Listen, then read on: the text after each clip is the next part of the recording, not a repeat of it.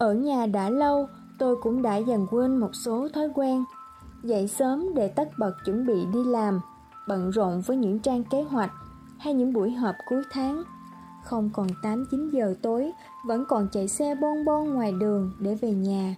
Không còn súng xính áo quần đẹp để đi chơi dịp cuối tuần.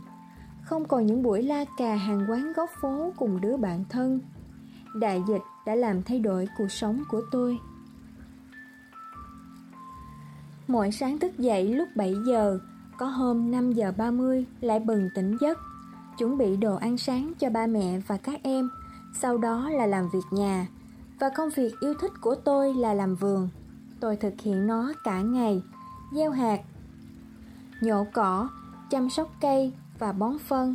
tần trang sắp xếp khu vườn của mình sao cho gọn đẹp nhất. Nhà tôi đang xây nên ba mẹ tôi rất bận rộn.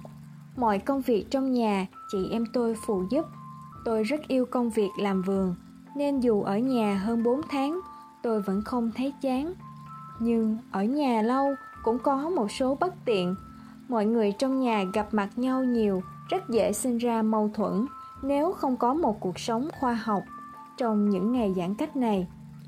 Ở nhà lâu, tôi cảm giác tâm lý của mình thật bất an, khó chịu và hay cấu gắt do mình không được giao tiếp, không được giải tỏa.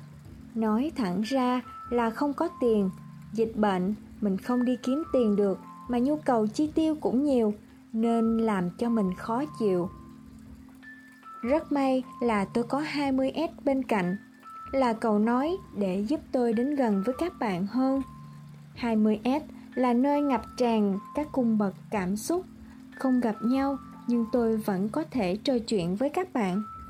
20S không thể thiếu bạn và hãy nhớ đồng hành cùng tôi và team 20S vào mỗi tối thứ ba hàng tuần vào lúc 8 giờ tối nhé. Còn bây giờ, xin chào và hẹn gặp lại.